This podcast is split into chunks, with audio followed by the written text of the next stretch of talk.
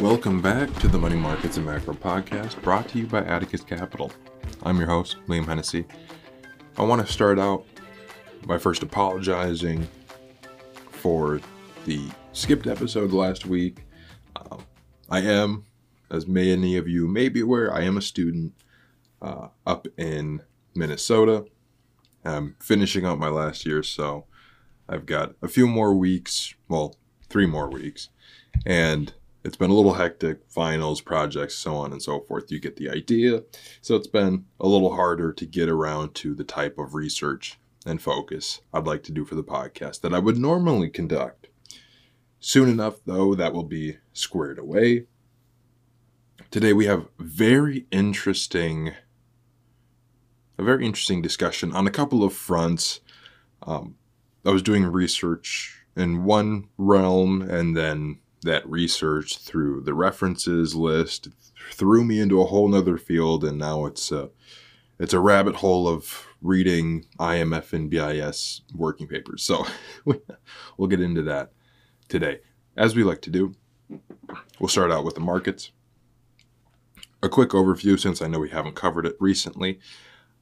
Uh, I just did a quick scan. I'm recording this on the 16th, so a quick scan of how we closed out last week.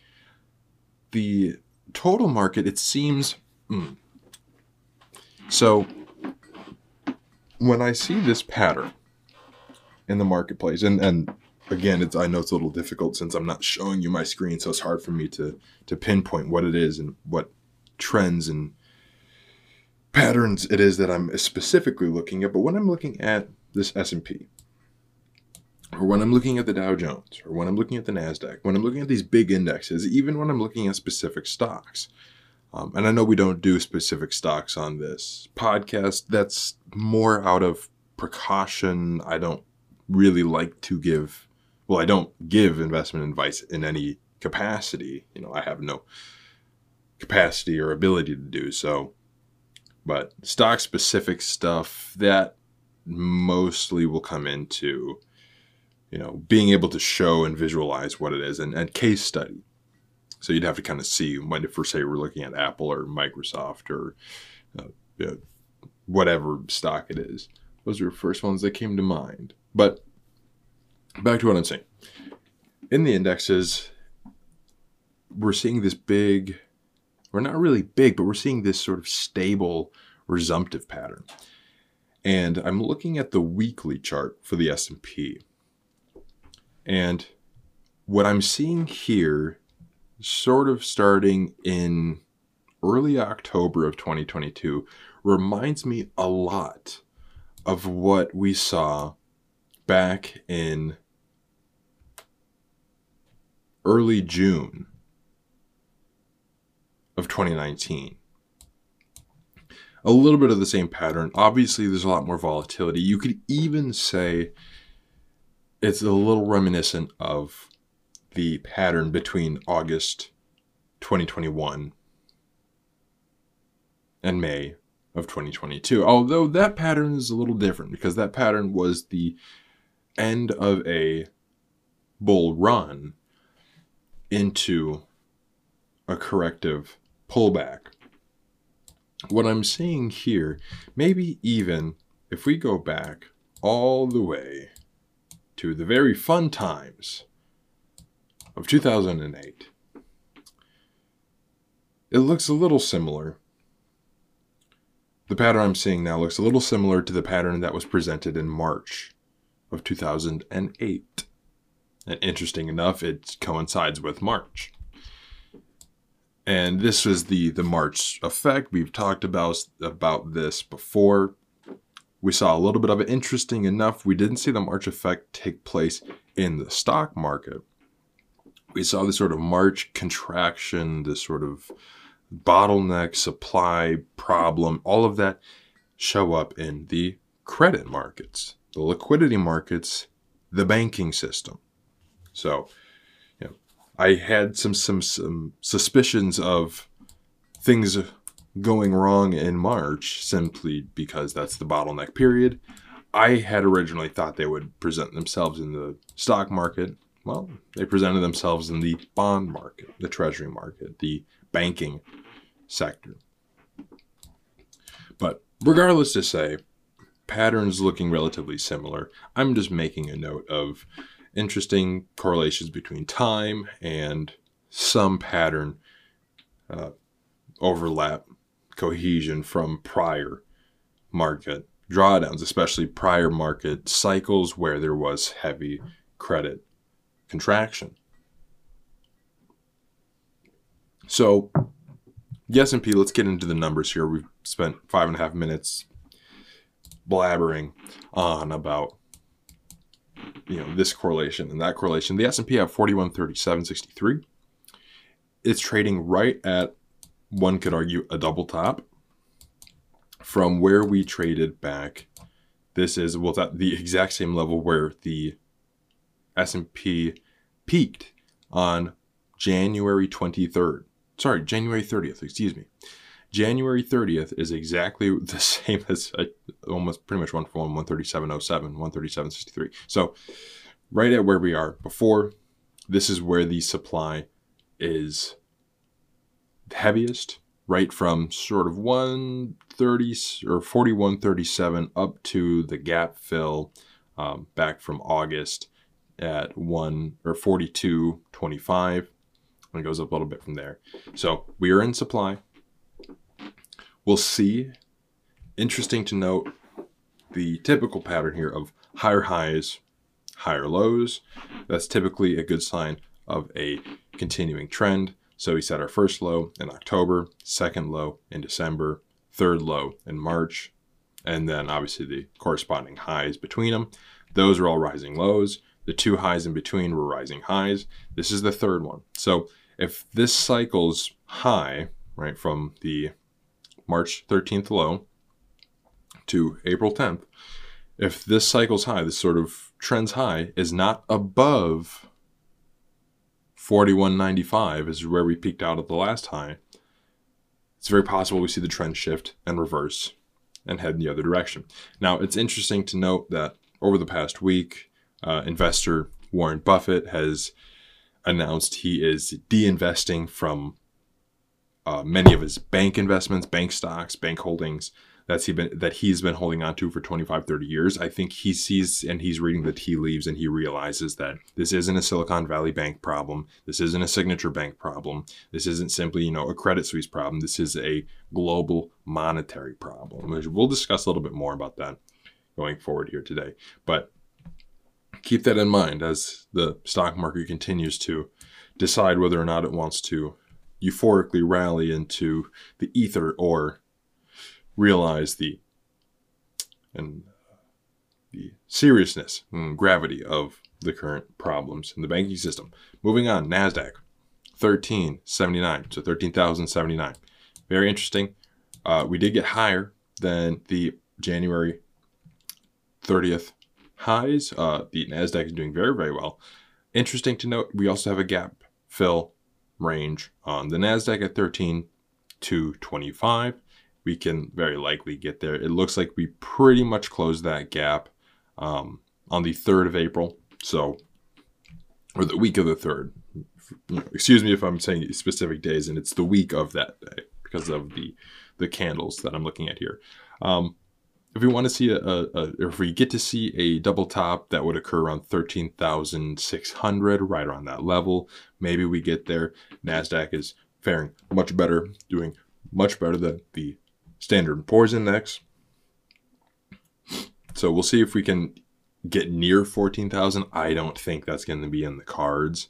Um, but it's very possible. We'll see. Jp morgan had good earnings so if the you know if earnings kind of comes through and the companies do better than expectations, then it's very possible that the market, at least the capital markets, the credit or not credit markets, the capital markets can ignore to some degree the purveying and underlying fundamental economic problems that are presenting themselves in the CPI and the PPI and the labor data and the payroll data and all this other data, global data, trade data, imports, exports so on and so forth. This market can essentially ignore all of it so long as earnings are good and then there's a little more cash in the system in the marketplace buybacks other incentivized programs.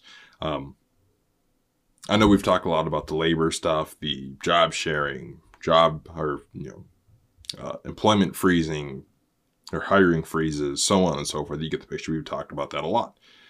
Uh, especially when it comes to layoffs all of those different things kind of culminating into this pre crisis era phase where expenses are low or falling. There's disinflationary effects throughout the economy. Things are looking a little better, maybe. People are unsure. Market can rally through that. Ambiguity. Dow Jones, 33,886, right back into the range of the prior pennant. After seeing a significant sell off, out of the pennant range. We bottomed out at 31,800, right around there. Rallied right back up about 200 points. Now we're right back in the middle of that consolidation range.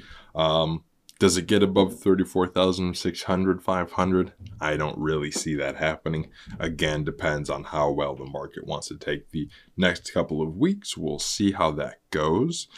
The high I really see for the Dow Jones is right around 34,450. That's sort of that top line expectations that I've got. Of course, your mileage may vary, as one of my professors loves to say, and something that I've picked up and started to use.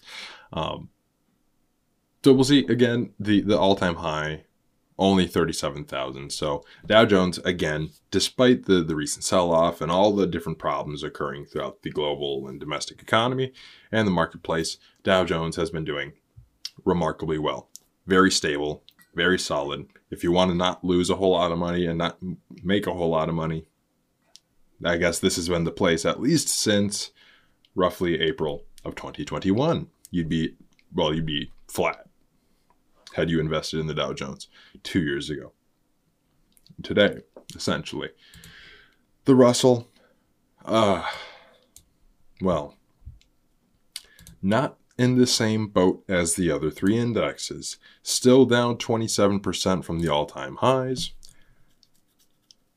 trading at the same level essentially that we were trading at um, well, a little bit above where we were in 2018 and 19, but essentially there. The Russell faring fairly hard. I, you know, the Russell that makes a lot more sense.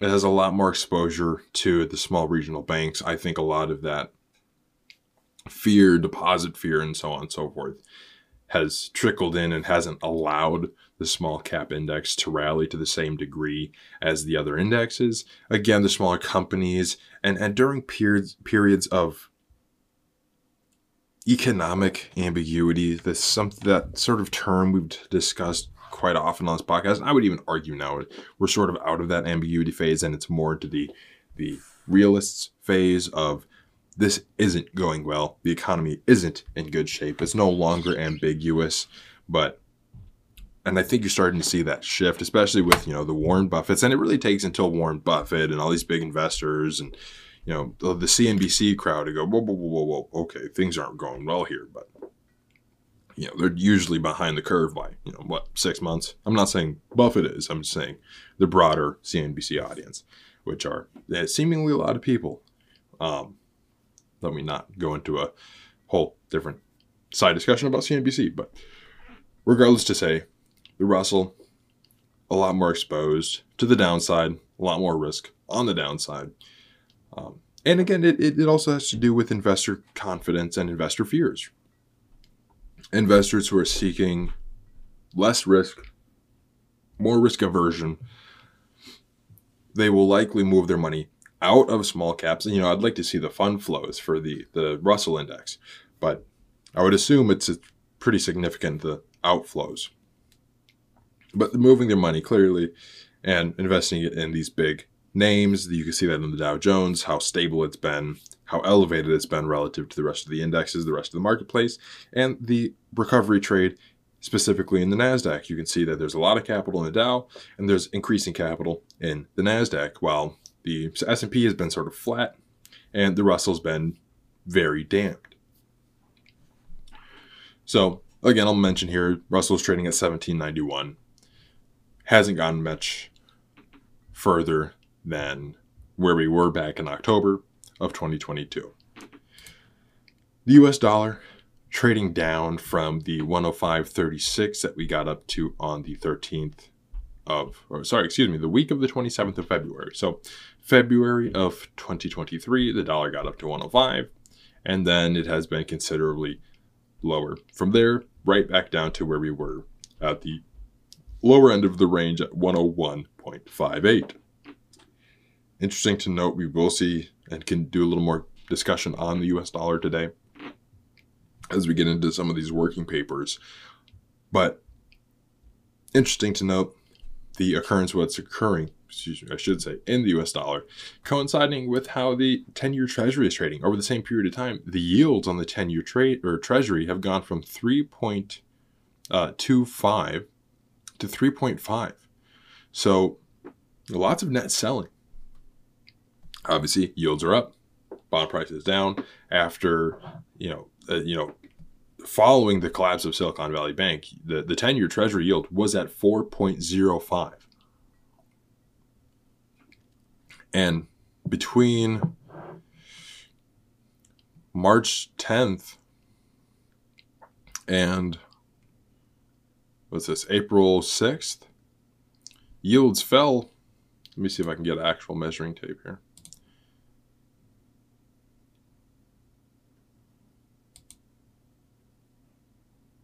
Yeah, yields fell by 75 basis points. So, I mean, that's a significant drop.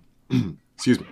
Uh, second only what occurred during November of 2022 when yields fell on the 10 year from 422 down to 341. Um, a very significant fall and drop in the 10 year treasury yield. Now, of course, as nothing like what occurred between 2018 and 2020. The drop in 2020 was what cataclysmic. Obviously, you know, when yields on the 10 year were at 1.98 and they fell all the way down to 0.48, uh, and logarithmically, that's a, a, a much more significant um, collapse. But we can also look at these nominally, these yields nominally, and you can see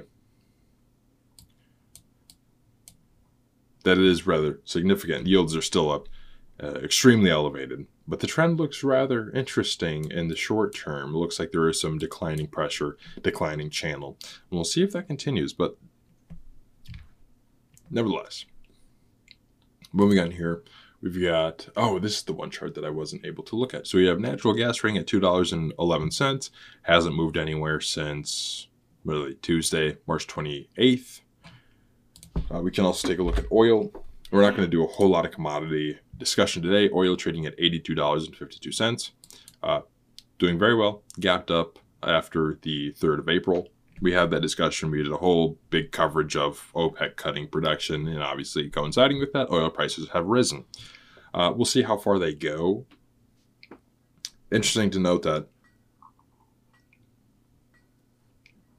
one of the papers we're reading today, or that I was reading, that I'll mention today uh, discusses the correlation between dollar, the U.S. dollar, the U.S. terms of trade, and commodity prices. Um, interesting that that correlation is reasserting itself. Dollar weaker, commodity prices higher. We see that in silver, gold, silver trading at 25.46, still doing very well, holding under 25 uh, and a half. Gold trading at 2015 we got all the way up to 2064, uh, 65, and sold off slightly, but doing very well. It's trading right where we were back in March of 2022 and back from where we were in July 2020. The most interesting asset that I was looking at today was Bitcoin, trading at 30,470. There is a long running trend line from 2019, touches in 2020, and then touches again in June of 2022. at the current moment, the trend is touching right at the lower range of that trend line. The price is, is touching the lower end of that trend line. So this provides us with a very interesting opportunity of whether or not Bitcoin is going to make a substantial move higher and break through this trend resistance, which has been holding it back ever since, well, June of 2022. Although it's higher from where it was in June, it's still under that trend and it is clearly having some significant pressure effects, pushing it lower. If it breaks through, very possible we can see Bitcoin get all the way back up nearing 50,000. I wouldn't be surprised if it breaks through this range. If it fails, very different story. If it fails here, if Bitcoin fails to break above the trend, very possible we see Bitcoin all the way back down to 20,000. Again, I am no Bitcoin trader. I'm no Bitcoin investor. I've never owned, held, transacted, traded with any cryptocurrency in any capacity I've always been dissuaded personally from investing in cryptocurrencies just as a result of skepticism of the market, a lot of different reasons, and we don't need to go into that discussion today. But keep an eye on Bitcoin. I should maybe even publish this chart just so it'll be visible for more people, but keep an eye on this. If you do trade Bitcoin, obviously you know what's going on here. Then it's very likely that you see the same pattern that I'm seeing here. So, okay, the big discussion in the marketplace. Doesn't give us a whole lot of time to go through these working papers. But there's one specifically that I'd like to mention here, which is the it's a BIS working paper, excuse me, number 1083 titled Commodity Prices and the US Dollar by Daniel M. Rees from the Monetary Economics Department. This was a paper published in March of 2023. Um, I'll just read the abstract here and then go into a little bit of what the paper is discussing and the reason why I wanted to bring this up. So, this paper says here in the aftermath of the COVID pandemic, rising commodity prices went hand in hand with a strengthening US dollar. This was a sharp contrast to the usual relationship between commodity prices and the dollar. This paper presents evidence that post COVID correlation patterns could become more common in the future. This conclusion rests on two observations. First, the US dollar exhibits a close and stable relationship with the US terms of trade. Second, the US United States shift from being a net oil importer to a net oil exporter means that higher commodity prices now tend to raise the US terms of trade rather than lowering them.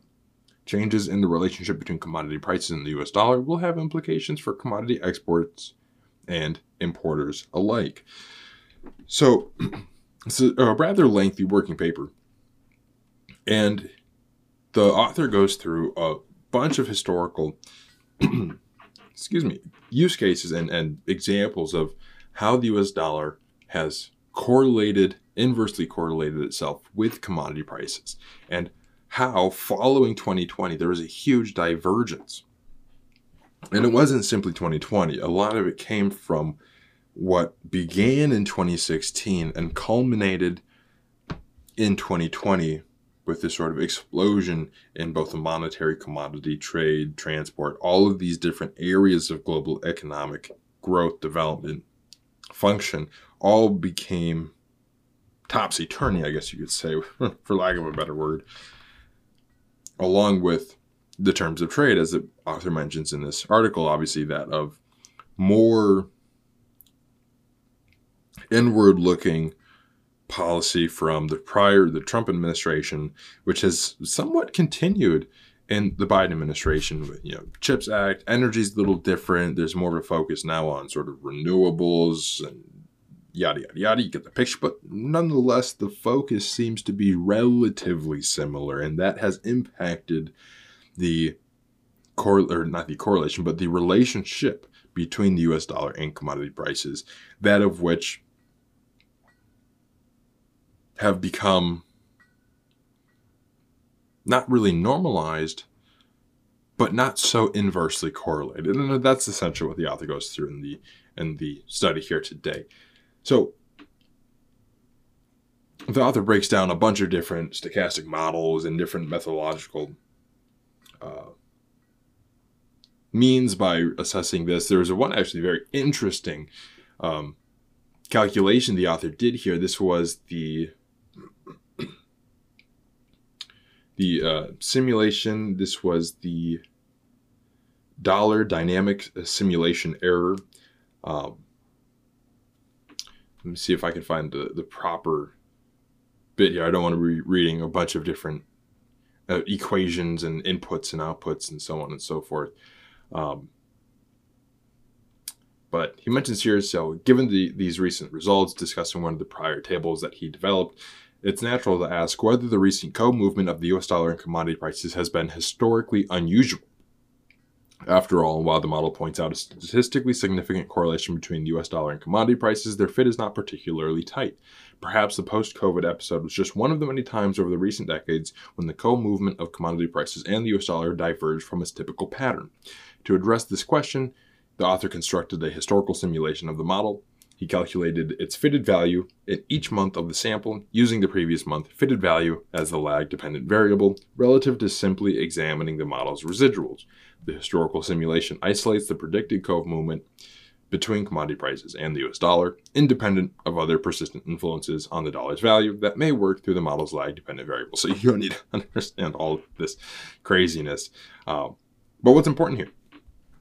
So he says the exercise reveals that the post pandemic divergences of US dollar and commodity price movements from their historical relationship was unprecedented. This is the important bit. Given the historical relationships, one would have expected the US dollar to depreciate by around 7% between late 2020 and September of 2022. Instead, it appreciated by nearly 20%. At this time, the level of US dollar was more than 30% stronger than had been predicted by the dynamic simulation, the largest gap on record. And this simulation goes all the way back to 1990. So, what does all of this mean? Well, the author discusses it much further down after he gets through more models and more relationships and more correlations. He gets to the point where it's the post 2020 world, and you'll get why I'm bringing this up. The post 2020 world, on dollar terms, is very different than pre 2020.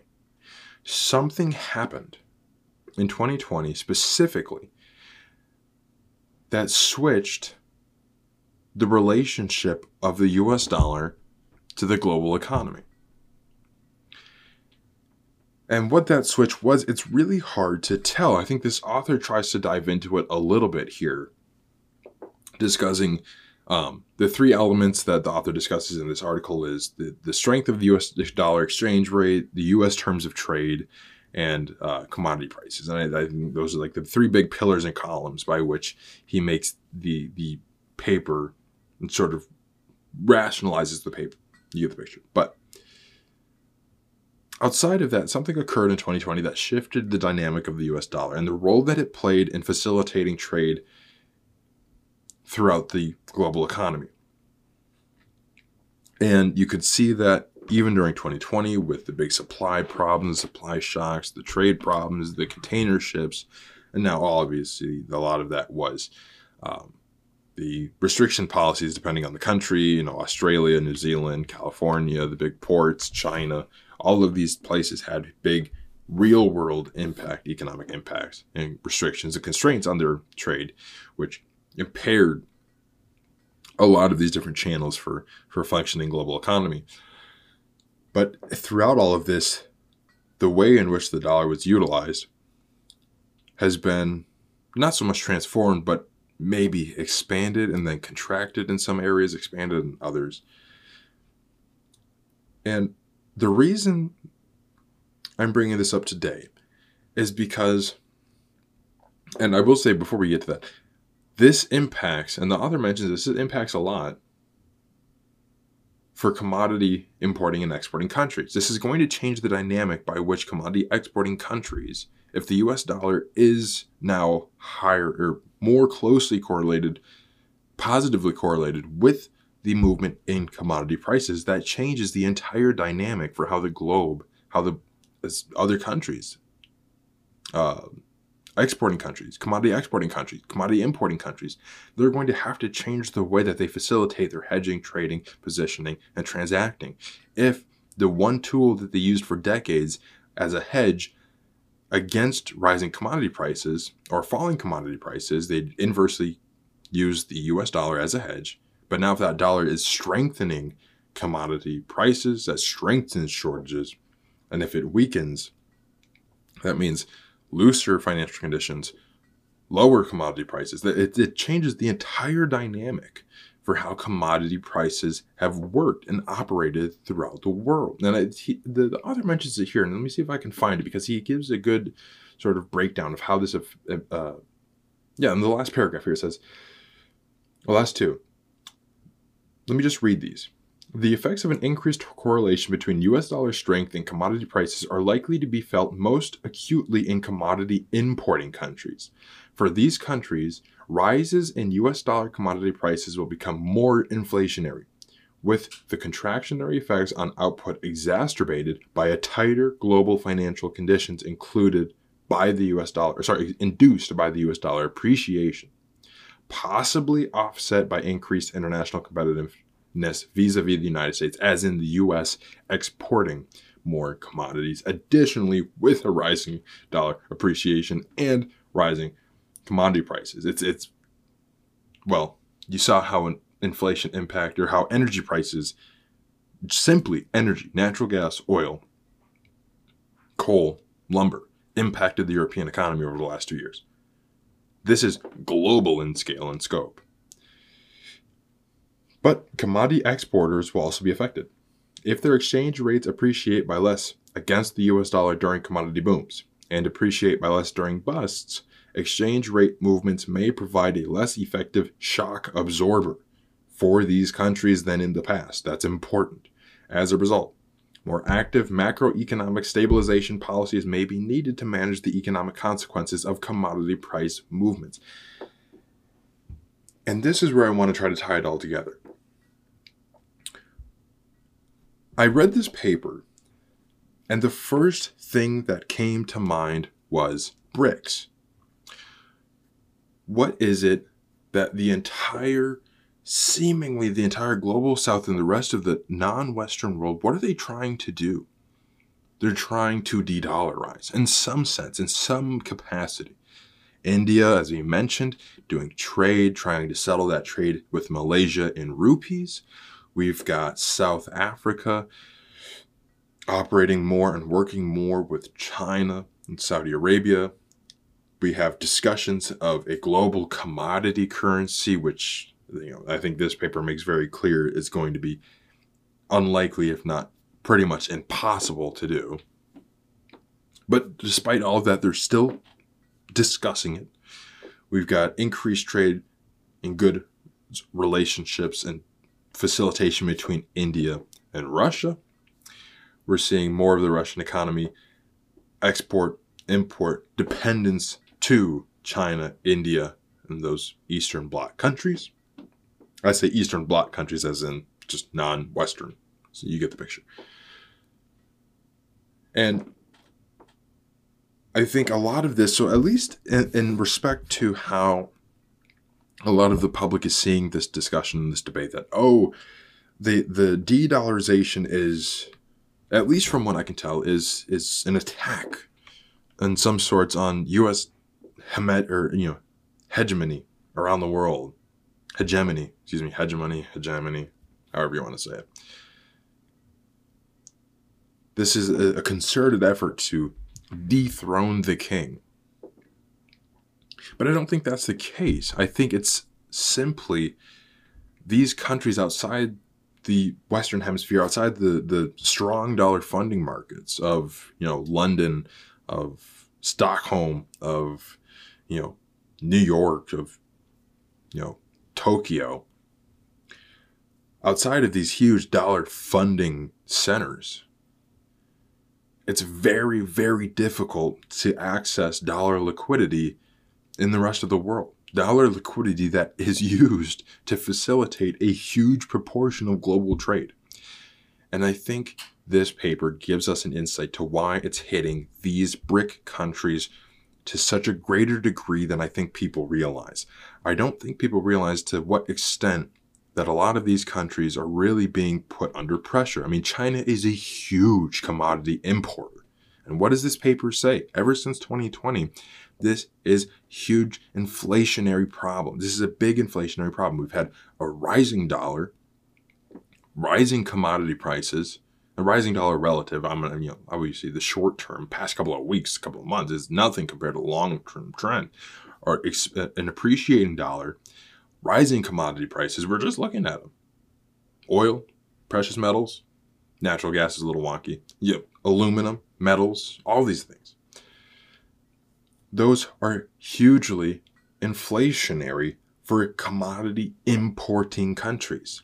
That's why I don't think the Chinese or the Russians or the Indians are doing it intentionally to try to say, ah, oh, well, we got to dethrone the dollar and dethrone the United States. I think it's a result of this new dynamic that has occurred following 2020, where the US dollar has a non inverse correlation, a less inverse correlation, a more positively correlated, you know, what would they call it? A, a positively autocorrelated or a non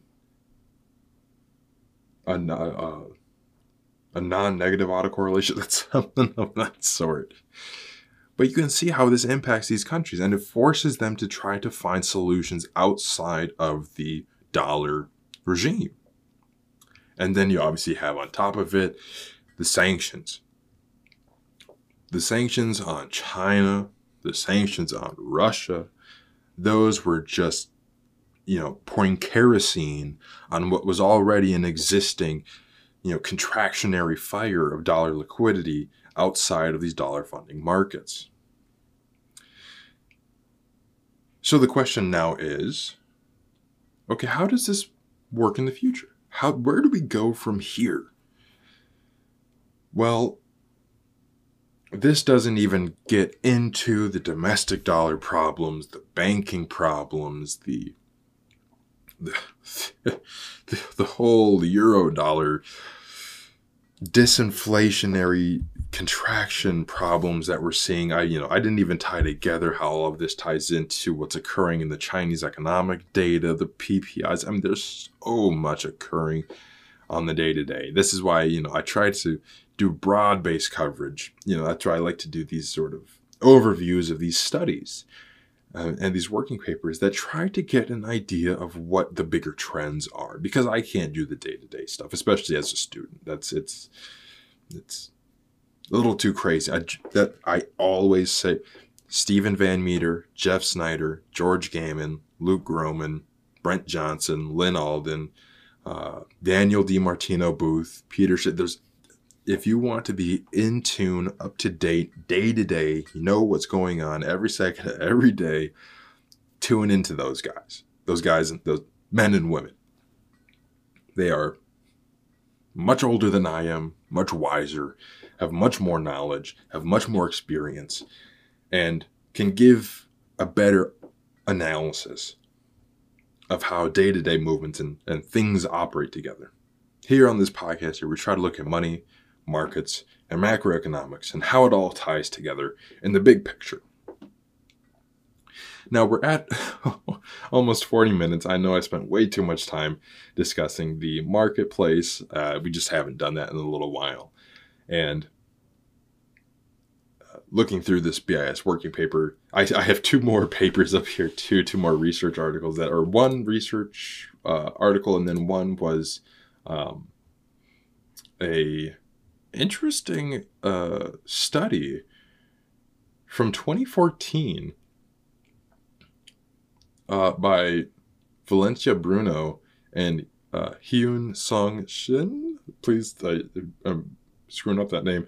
Uh, the other two studies were one cross border banking and global liquidity from 2014, and then the other was a 2009, I believe this is when this came out, a 2009 uh, study by Patrick McGuire and Goetz von Peter titled The US Dollar Shortage and in Global Banking. To, so I was trying to tie together what we're seeing today with what occurred in the global liquidity system during 2007 to 2010, right around that time. We don't have time to go through these other two articles. I will put them in the show notes for today's podcast. I'm trying to close this out before 40 minutes. I know these become long. Um, but there's there's a lot to consider here. There's a lot to look forward to. There's a lot coming in the future, especially as the dollar's correlation and relationship to the rest of the economy changes. And the rest of the world tries to multipolarize, I guess you could say, global trade. It'll be very interesting. I'm very excited to see what happens in the in the medium to long term future. Obviously, it's going to be volatile. It might be a little fractious, and there might be conflict. I obviously, you know, great economic volatility can often lead to great social, cultural volatility as well, and that can lead to war. It's always a possibility. And that's something that we should always try to, as every individual, community, country, nation as a whole, try to avoid. But with all of that being said, thank you so much for listening, as always. And we will see you all on the next one.